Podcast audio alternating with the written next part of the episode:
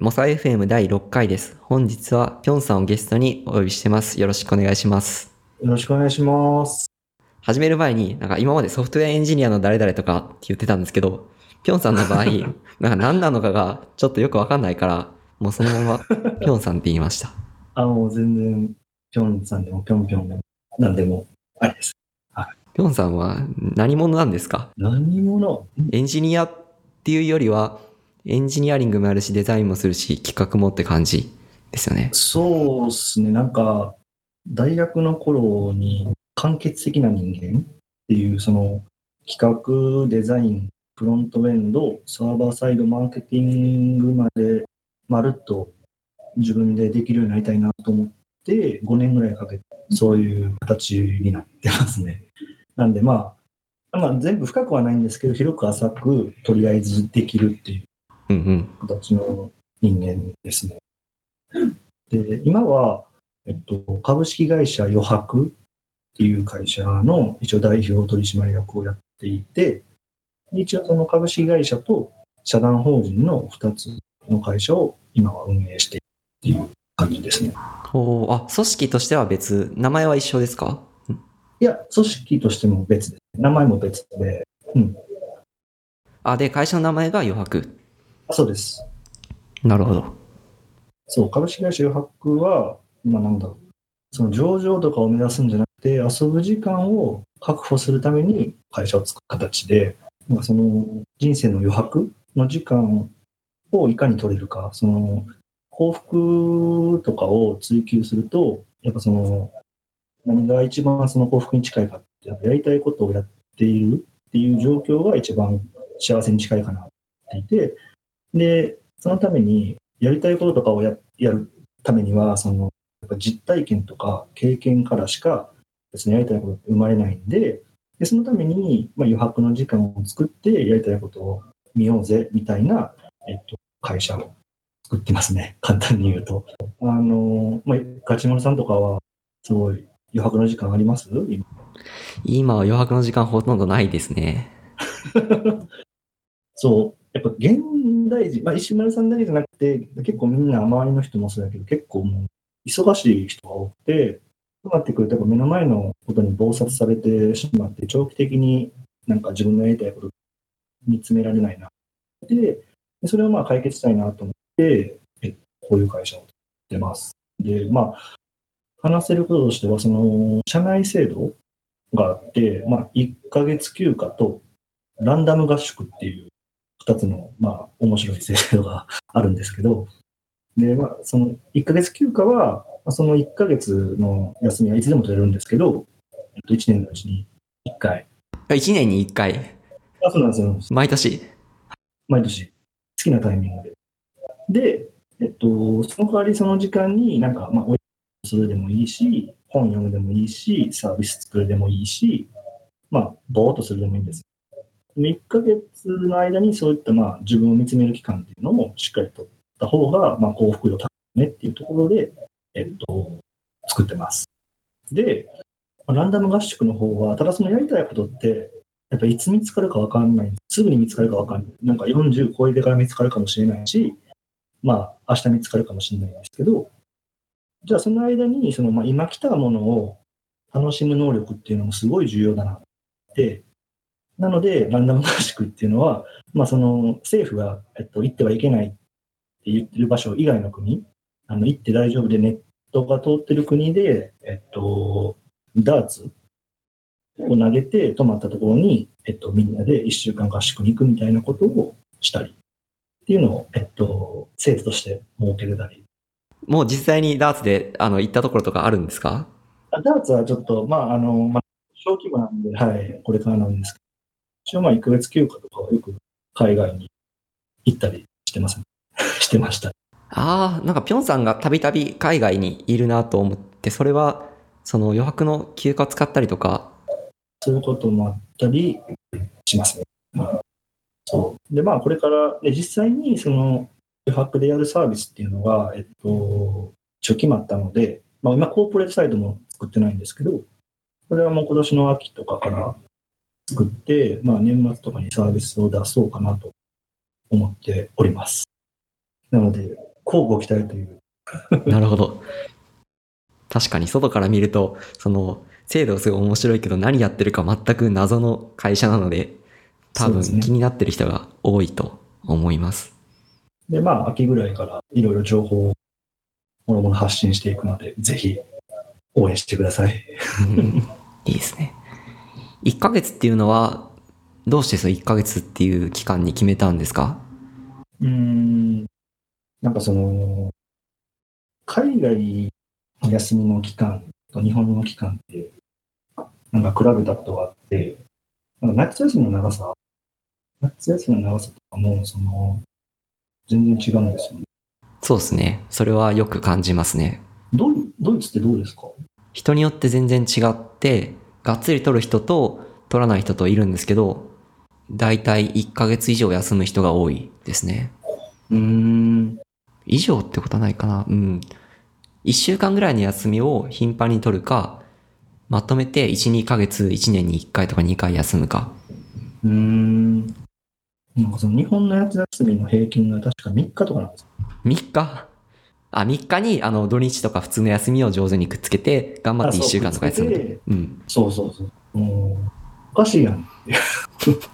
3日はちょっと辛い。大変ですね。しかもそれがほとんど同じタイミングになるから混雑するし。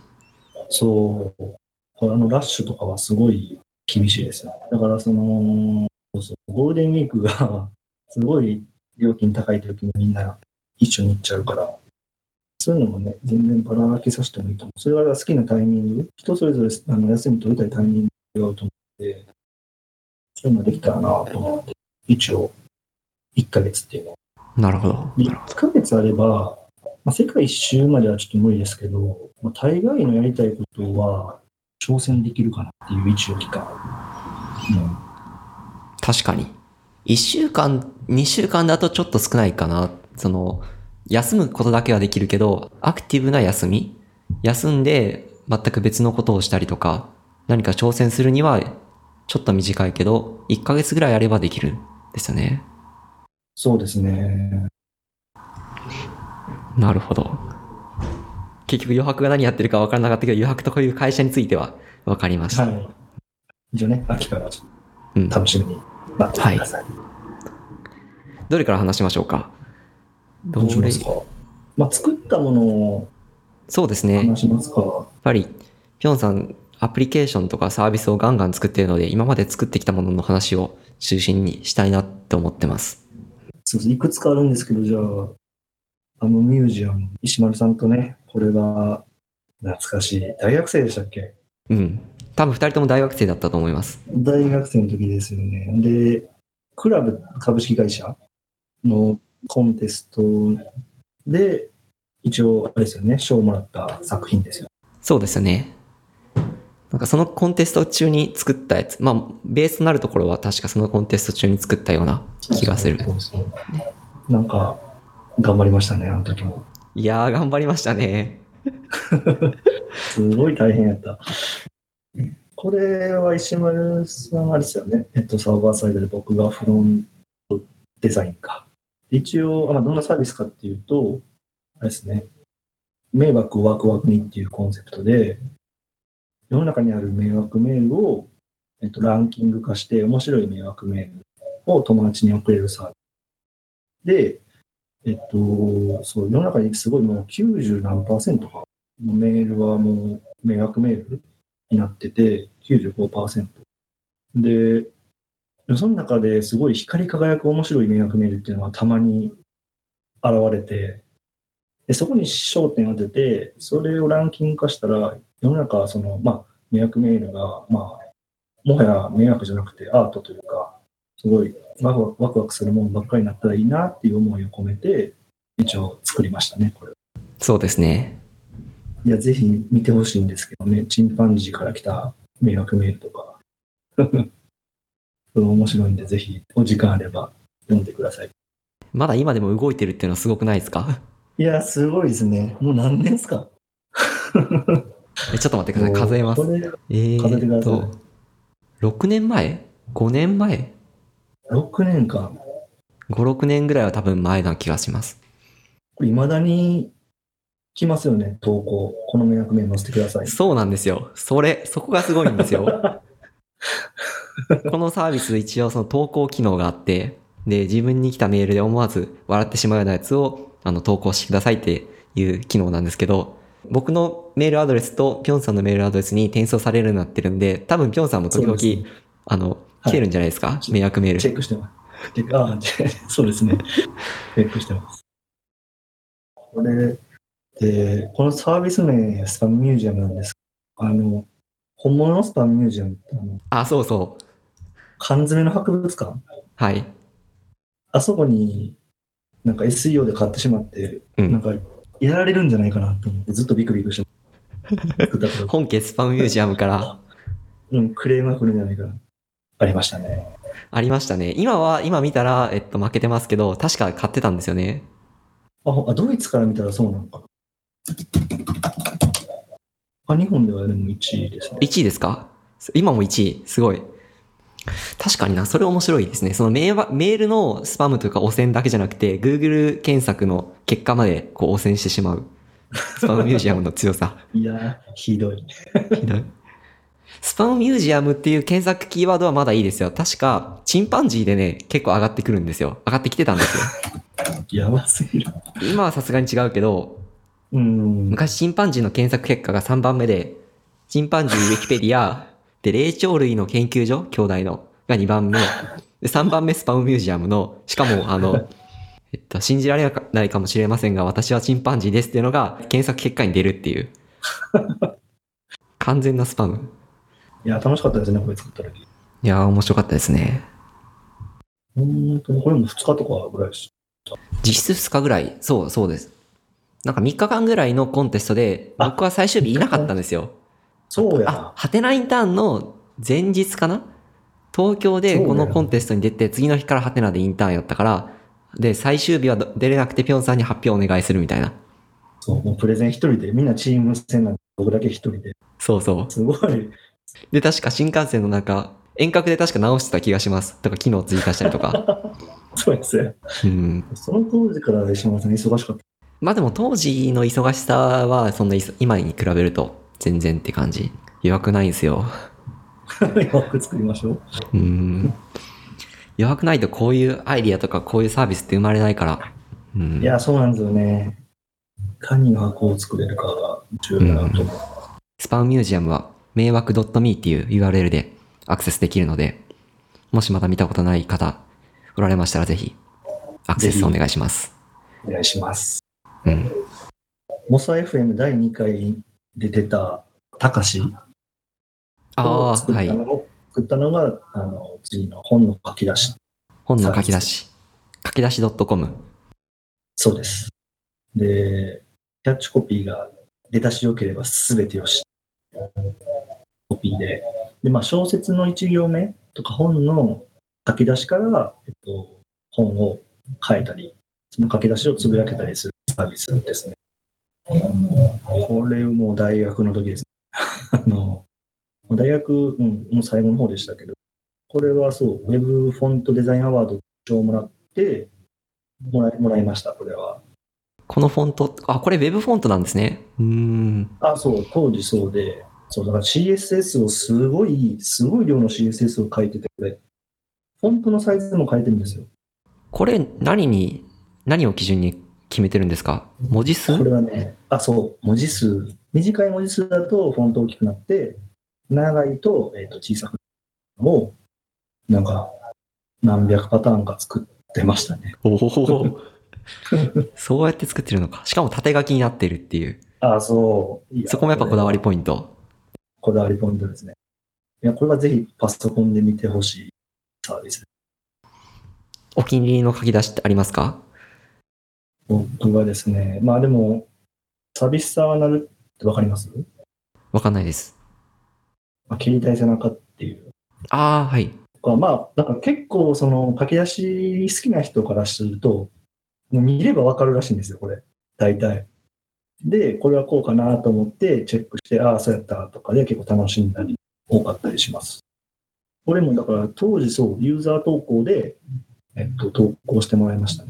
そうですよね。全部手打ちでというか手作業で入力していくとキリがないし偏るけど、そうやってユーザーさんに投稿してもらえればバリエーションも増えるし、そうこれも、デザインとフロントとあと企画か、まあ、企画っていうのはまあお互いに出し合うんで2人ともなんですけど、うん、そういうエンジニアリングだけじゃなくてデザインってピョンさんどうやって学ぶというか身につけているんですか？デザインはまあ僕で、まあ、デザインできるって言わないんですけど、なんか悪くないデザインをするぐらいはできるんですけど、それもイラストレーターの本を一冊読んだだけなんですよ。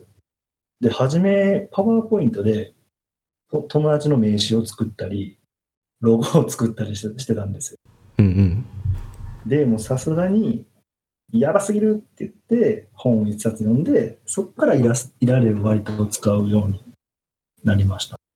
なんか需要とかやりたいことからツールが見つかったというか、やり方が分かった感じですよね。そうですね。もともと美術のとかも成績も2とかばっかりだったんで、まあ、もともとそんな好きじゃないんですよね、デザイン。で、まあでもその完結的な人間になるっていう夢があったんで、まあやるかって言って無理やり自分にねタスクを渡した感じですね。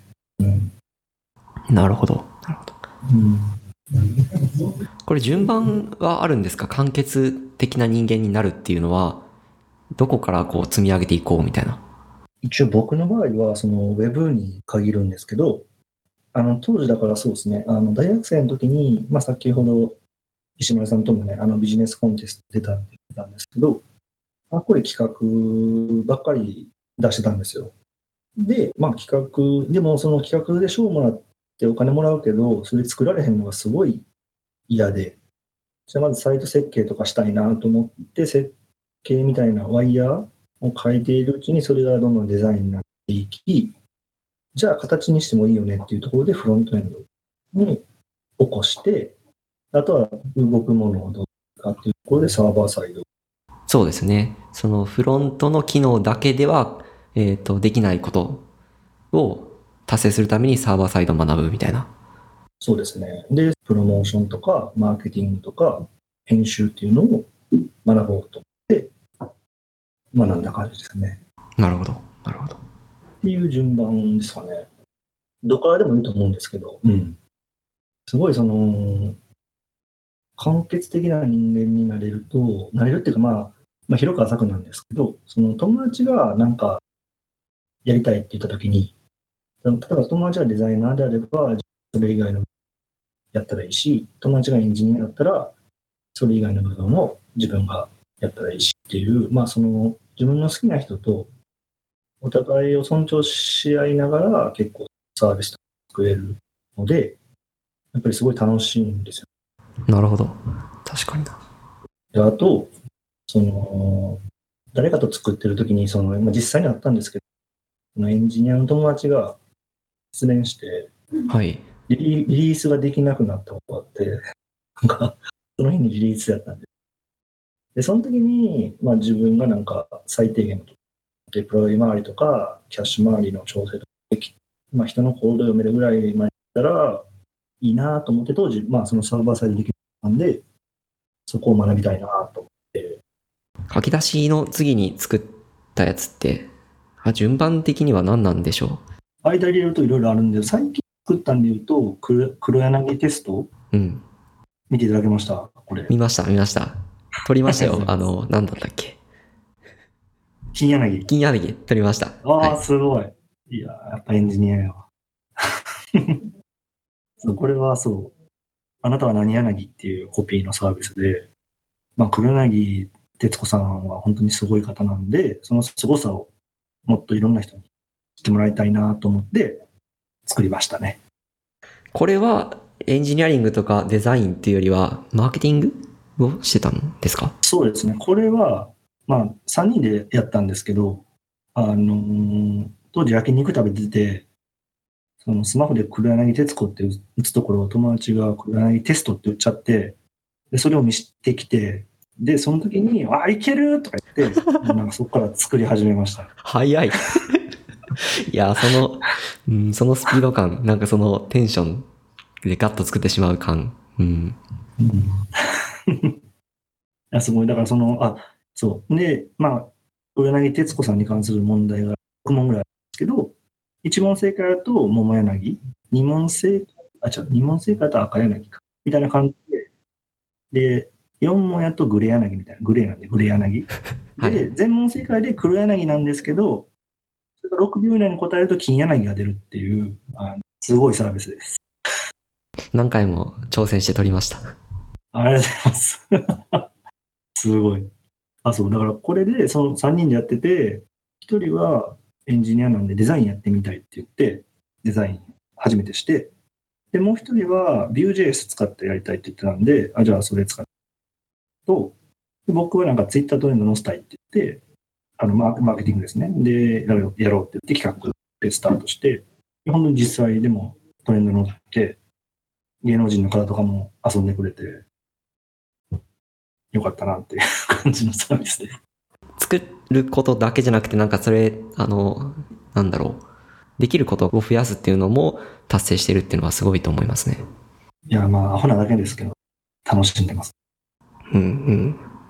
UWork は、まあ、余白で作ったけど、ユニークな制度から会社を知れるサービスですね。で、結構その、世の中面白い休暇制度っていうのがたくさんあって、休暇じゃないわ、その、社内制度、面白い社内制度ってたくさんあって、例えばもうなんか、ずる休み OK の会社であったりとか、はい。失恋したら休暇がもらえるとか、はい。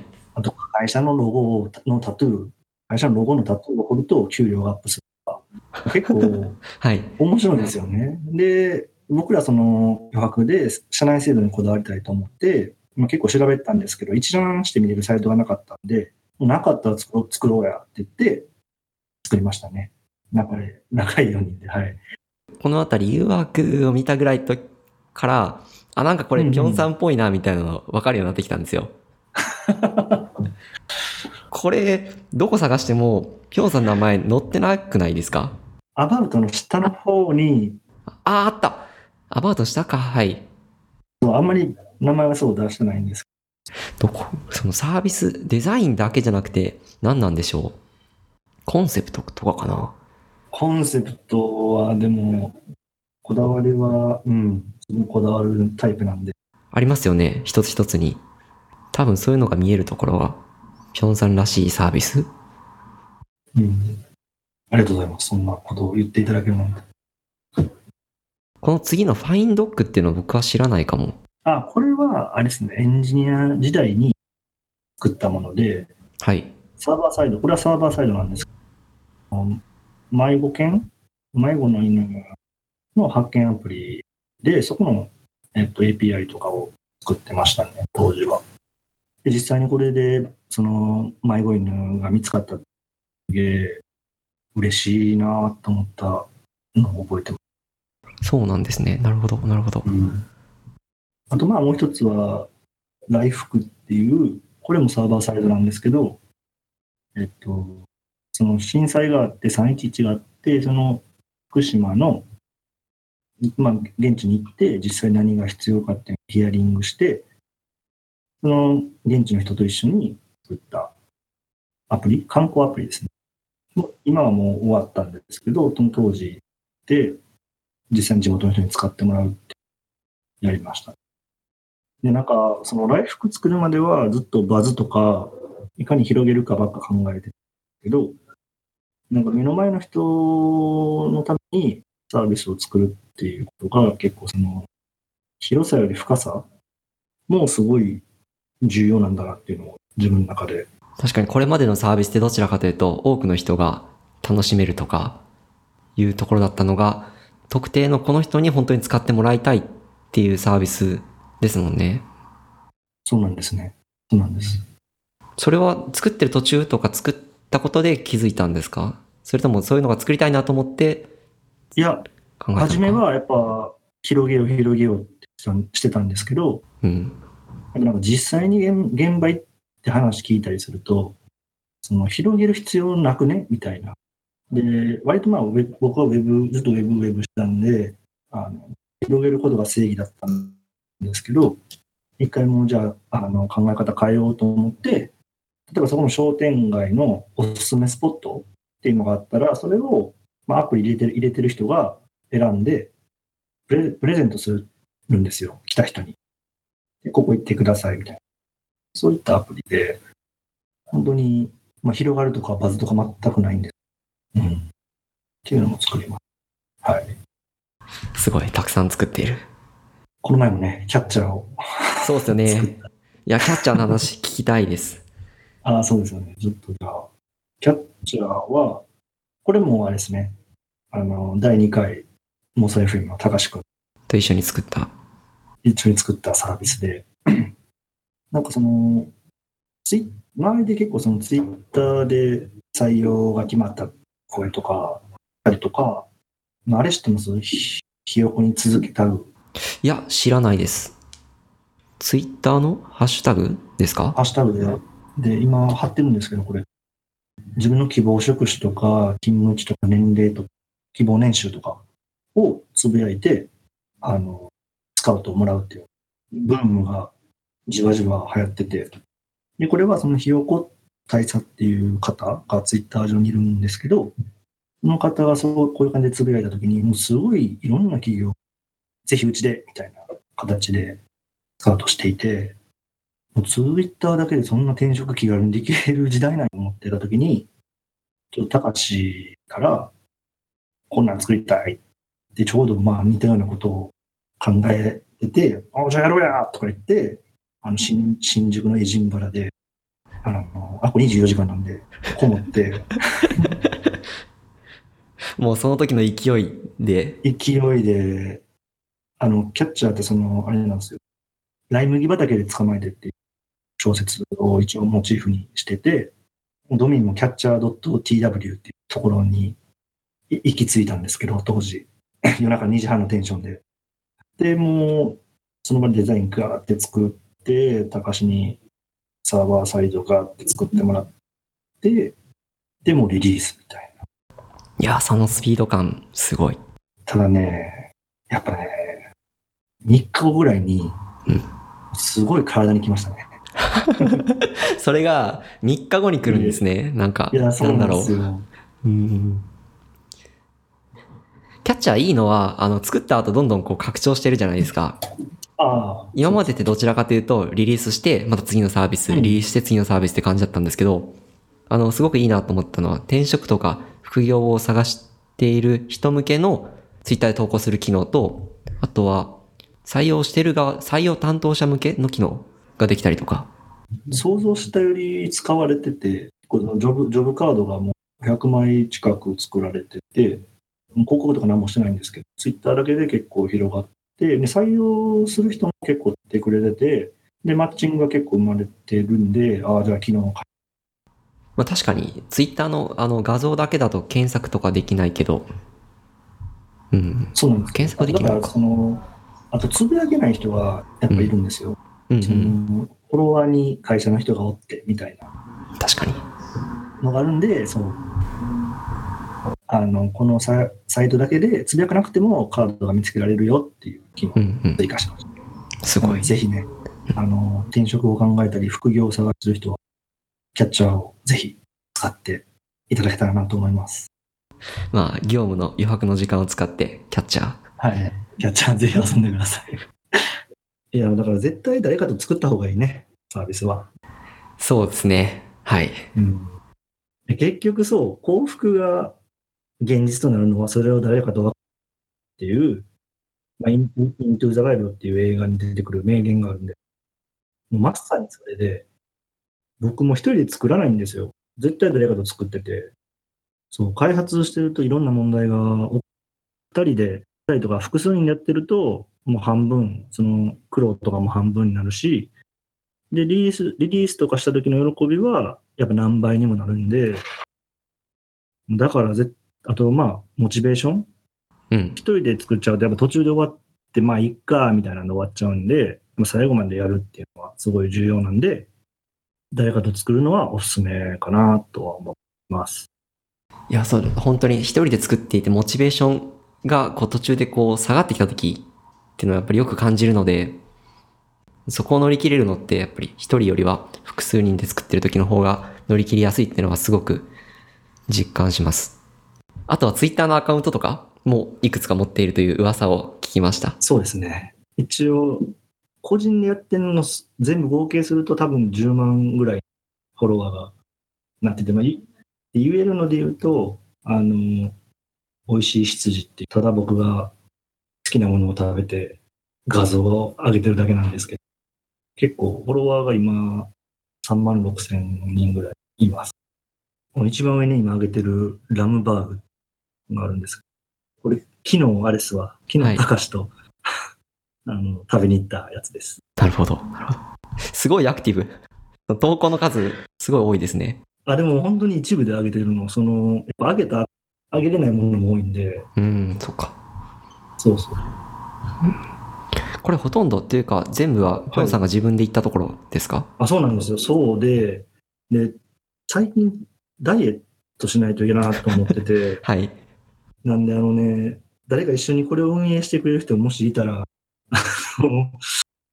ぜひっていうところで募集中です。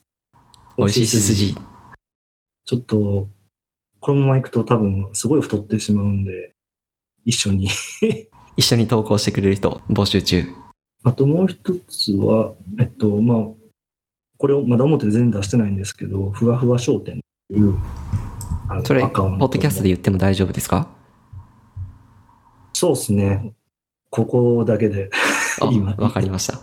でこれはなんか僕がファボってるピンタレストにピンしてるものをあげてるんですけど、どんな雑貨をピンしていてそれをあげてるって感じですか？そう、実際に購入できる可愛いとかおしゃれな雑貨とか商品っていうのをつぶやいてます。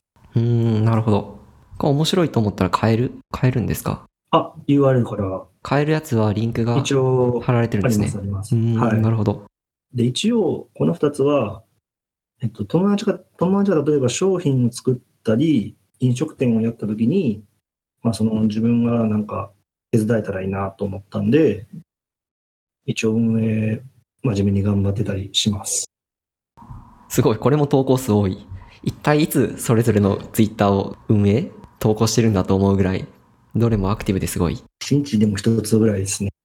これもでも本当に始めたのは今年の3月かな、これは。今年の3月で初めてもうすでに1万4000フォロワー、多い。そういうなんでしょう、ツイッターアカウントを作って運営するモチベーションってどこにあるんでしょう？僕にはなかなかなくて、サービスを作ってでそこに来た人が自分たちで投稿してとか自然にコンテンツが増える系ではなくて、自分からコンテンツを常にアップロードし続ける必要があるわけじゃないですか。はい、その辺がツイッターアカウントとサービスアプリとは違うような気がして、だからあれなんですよ、結局完結的な人間につながるんですけど、プロモーションするときになんか手伝えたりとかできるかなと思ってて、でそれ用で頑張ってるって感じですかね、モチベーションとしては。特にでも好きなものなんで。もはや自分が普段ピンしてたもの、美味しい質に上げてる店はもう今 Google Docs にガーってリストがあるんですよ、行きたいところリストで。それを友達とご飯の約束決まったら、じゃあ俺が店探すわって予約するっていうそうかなるほど。そうか自分のもともと行動のフローにあったりとか、やってること、好きなことのアウトプットだから、それのために何か新しいことをするというわけじゃなく。そうなんですよ。だから全然苦じゃなくて、ただちょっとダイエットとか始まるとチャンスってなりますね。チャンスですね。確かにピョンさんのよく言うチャンスの話しましょうチャンスって何なんですか？チャンスでしょう結構あれじゃないですか、人間波があって、結構やばい時ってあるじゃないですか。ありますね。でもその時にベンチャーとかでも多いと思うんです。僕と石丸さんが出会ったキャンパスっていう学生ベンチャーがあるんですけど、そこではまあ学生たちがやってる企業なんでも毎日のようにやばすぎるみたいな事件がすごい起こるわけですね、うんうん、でその時になんか暗くなっちゃうともう全然もう進まなくなるしモチベーションも下がるし誰も幸せにならないけどなんか一言逆にチャンスやんみたいなことを言えるとそこから解決策とかが見つかったりする。でやっぱ常に明るく入れるのでその魔法の言葉だなと思ってよく使ってます。ピンチは逆にチャンス。そうピンチはチャンス、チャンスはチャンスだからチャンスしかないんですよ人生はうんうんうん人生は余白とチャンス。いやそうですあれですね、しんどい人生のしんどいところは逆にチャンスで、余裕のあるところは余白、うん、そうチャンスと余白のバランス、うん、そうだからもう余白とチャンスですね。確かに人生は確かにやばいこと言ってるいやいいと思いますよ。いやでもなんかこんなそう結構作るのが好きででもここの根本的なところはそのやっぱ小学校の時小学校3年生の時に消防士になりたいっていう夢があったんですよ。はい。でそれを母親に俺消防士なんねんって言ったらあんたならへんよ韓国人やからって国籍僕韓国なんですけどで警察と消防士なんかなれないらしくて。へえ知らなかった。うんうん、もうそれでちょっと1週間ぐらいずっと泣いてて。なんで人と違うんや嫌やみたいなずっと泣いててけどなんかその中学校ぐらいかなぐらいからでも逆に人と違うと逆にチャンスやんみたいな思想に行き着きでなかったらじゃあ作ればいいやんみたいなところから割と企業志向とかゼロからサービスを作ったりとかっていうのをやろうみたいなのに行き着いたんです。へえその話知らなかった。そうなんですね。そうなんですよ。言ってなかった。そう。あんまり言わないんですけど、うん。でも、そのところから、01思考になりましたね。なるほど。なるほど。いやー、作らないとな。作ります。まあ、もちろん、今も、その、やっていること、昔は、その、個人開発が、今のやるべきことと、まさにイコールやったから、それをやることがやりたいことであり、やるべきことで、もちろんやるべきだったんですけど、今は本当にやるべきことは違うところにあったりして、どうしてもその自分の使える時間のうち余暇とか余白を使って、している状態があるので、昔と同じだけ時間を使えるかというとやっぱそうではないんですけど。それでもその、一見違うように見えてとか、あるいは本当にやるべきこととは関係ないと思っていたけど、それをやったことによって得た知見とかスキルとかっていうのはやるべきことにも還元されると思うんで、うん、いいですね。余白が大事、うん、余白は大事です。大体そんなところですか？なんか他にも話したいことってあります？なんかありますかね。いやでもだいぶ時間経っちゃいましたね、うん、そうですね。思ったより5分で終わると思ったけど全然終わらない。いや5分ではね終わらないです。5分では無理すごい真面目な回になって僕が驚いていますいやいやいやもっと普段のピョンさんは全然出してよかったんですよあそうなんですかいや真面目な話じゃん。いやいいですね。いやいやいいですけどいやいやいやいやでもこういう機会ないとなんか振り返れへんからありがたい。なんかこうやってリストアップしたりとか喋ってるうちに思い出すこととか整理されることってやっぱありますよね、うん、あるあるある。むちゃくちゃある。なんかモサ FM そういうその出てくれる方にとってもそういうメリットがあったらいいなってのは思ってますね。今日話した内容の出てきたリンクとかはモサ .fm/6 からアクセスできます。書ノートはモサ FM6 です。いやすごい楽しかったです。ありがとうございました。ありがとうございました。